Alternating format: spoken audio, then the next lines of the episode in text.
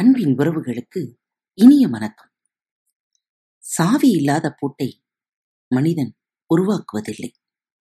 அதுபோலத்தான் தீர்வு இல்லாத பிரச்சனைகளை இறைவனும் உங்களிடம் அனுமதிப்பதே இல்லை. ஒரு நாள் நிச்சயம் பிடியும் அது உன்னால் மட்டுமே முடியும். இந்த நாள் இனிய நாளாக அமையட்டும். மளிகை கடை நடத்தி வரும் ஒருவர் சொன்ன உண்மை சம்பவம் தான் இது.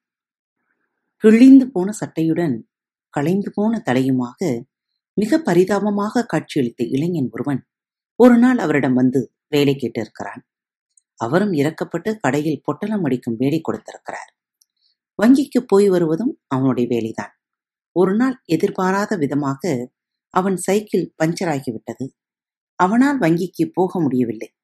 ஆனால் வங்கிக்கு போயே ஆக வேண்டும் என்ன செய்வது என்று தவித்த நண்பர் உனக்கு மோட்டார் சைக்கிள் ஓட்டத் தெரியுமா? என்று அந்த இளைஞனிடம் கேட்டார். அவனும் தயக்கத்துடன் சமாளிச்சு ஓட்டிடுவேன் என்றான். சரி என்னுடைய மோட்டார் சைக்கிளை எடுத்துக்கொண்டு சீக்கிரம் வங்கிக்கு போய்விட்டு வந்துவிடு என்றார் நண்பர் அதன்பின் அவன் அந்த மோட்டார் சைக்கிளில் ஏறி அமர்ந்து ஸ்டார்ட் செய்த ஸ்டைல் பார்த்து அசந்து போய்விட்டார். ஏன் தம்பி உனக்கு மோட்டார் சைக்கிள் ஓட்டத் தெரியும் என்று முன்பே சொல்லியிருந்தால் ஆரம்பத்திலிருந்தே நீ மோட்டார் சைக்கிளில் வங்கிக்கு போய் வந்திருக்கலாமே என்று செல்லமாக அவனை கணிந்து கொண்டார். சில நாட்கள் சென்றன. ஒரு நாள் கடையில் பில் போடுவதற்காக வைக்கப்பட்ட இந்த கம்ப்யூட்டர் வேலை செய்யவில்லை. இன்ஜினியருக்கு போன் செய்து அவர் வந்து கம்ப்யூட்டரை பழுது பார்ப்பதற்கு குறைந்தது நான்கு மணி நேரமாவது ஆகும். வியாபாரம் கெட்டுவிடும். என்ன செய்யலாம் என்று தலையை பீத்து கொண்டார் நண்பர். அப்போது கடையில் வேலை செய்யும் சிறுவன் ஒருவன் முதலாளி இந்த அண்ணனுக்கு கம்ப்யூட்டர் பழுது பார்க்க தெரியும் என்று அந்த இளைஞனை கை காட்டினான். நண்பர் அவனை ஆச்சரியத்துடன் பார்க்க இல்லை முதலாளி ஏதோ கொஞ்சம் தெரியும் என்றான்.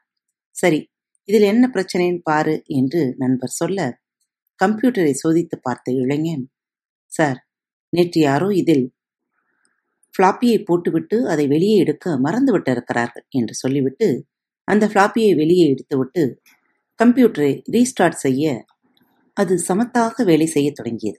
ஏன்பா உனக்கு கம்ப்யூட்டர் பற்றி தெரியும்னு முன்பே என்னிடம் சொல்லியிருக்க கூடாதா? என்று நண்பர் கேட்க அந்த இளைஞன் வழக்கம் போல மௌனம் காத்தான்.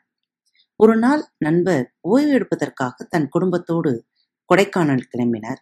அந்த இளைஞனும் உடன் வந்தால் உதவியாக இருக்கும் என்று அவனையும் அழைத்துக் கொண்டார். கார் கொடைக்கானல் மலையில் ஏறிக்கொண்டிருந்தது என்ன கோளாரோ பாதி வழியில் கார் மக்கர் செய்துவிட்டது தனக்கு தெரிந்த வரையில் பேனட்டை திறந்து ஏதோ முயன்று பார்த்திருக்கிறார் நண்பர். எதுவும் முடியவில்லை. சரி நீ ஏதாவது காரை மடக்கி மலைக்கு போய் மெக்கானிக்கை கூப்பிட்டு கொண்டு வா என்று இளைஞனிடம் சொன்னார். இருங்க சார் நான் பார்க்கிறேன் என்று அவன் பேனட்டுக்குள் தலையை நுழைத்துக் கொண்டு சிறிது நேரம் என்னவோ செய்தான். கார் ஸ்டார்ட் ஆகிவிட்டது. ஆச்சரியப்பட்டு போனார் என் நண்பர். என்னப்பா உனக்கு கார் ரிப்பேர் கூட பார்க்க தெரியுமா? என்று கேட்டதோடு சரி உனக்கு இன்னும் என்னவெல்லாம் தெரியும்? சொல்லு என்றார்.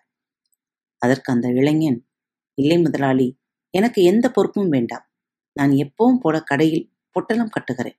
அதுக்கு மேலே எனக்கு எந்த விலையும் கொடுக்காதீங்க. நானும் உங்களிடம் அதிக சம்பளம் எதிர்பார்க்கவில்லை என்றானாம்.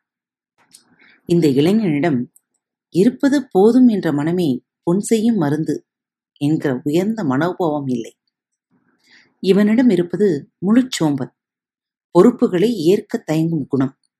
இது ஒரு பெரிய சாபக்கேடு. எந்த துறையில் இருந்தாலும் சரி நீங்கள் வெற்றியடைய வேண்டுமானால் மூன்று விஷயங்கள் நிச்சயமாக உங்களுக்கு தேவை. இதற்கு நான் முக்காலி டெக்னிக் என்று பெயர் வைத்திருக்கிறேன். நீங்கள் எந்த காரியத்தை தொடங்குவதாக இருந்தாலும் இந்த வேலையை செய்ய நான் தான் சரியான ஆள் என்ற தன்னம்பிக்கையோடு தொடங்குங்கள். இரண்டாவது யாருக்காகவும் காத்திருக்காதீர்கள். பொறுப்புகளை வழியே சென்று ஏற்றுக்கொள்ளுங்கள் தைரியத்தை வளர்த்துக் கொள்ளுங்கள். மூன்றாவதாக தொழிலுக்கு தேவையான திறமைகளை வளர்த்துக்கொள்ள முயற்சி செய்து கொண்டே இருங்கள். இந்த மூன்றும் இருந்தால் நீங்கள் வெற்றி பெறுவது நிச்சயம். மீண்டும் அடுத்த தலைப்பில் சந்திப்போம். அதுவரை உங்களிடமிருந்து விடைபெறுவது உங்கள் அன்பு தோழி. நேயர்களே பாரத் வலையொலி பக்கத்தை சப்ஸ்கிரைப் செய்யவில்லை எனில் சப்ஸ்கிரைப் செய்து கொள்ளுங்கள். ஃபேவரட் பட்டனை அழுத்த மறக்காதீர்கள். உங்களது கருத்துக்களை எங்களுக்கு மெசேஜ் மூலமாகவோ அல்லது இமெயில் முகவரியிலோ எழுதி அனுப்புங்கள். இப்படிக்கு உங்கள் அன்பு தோழி.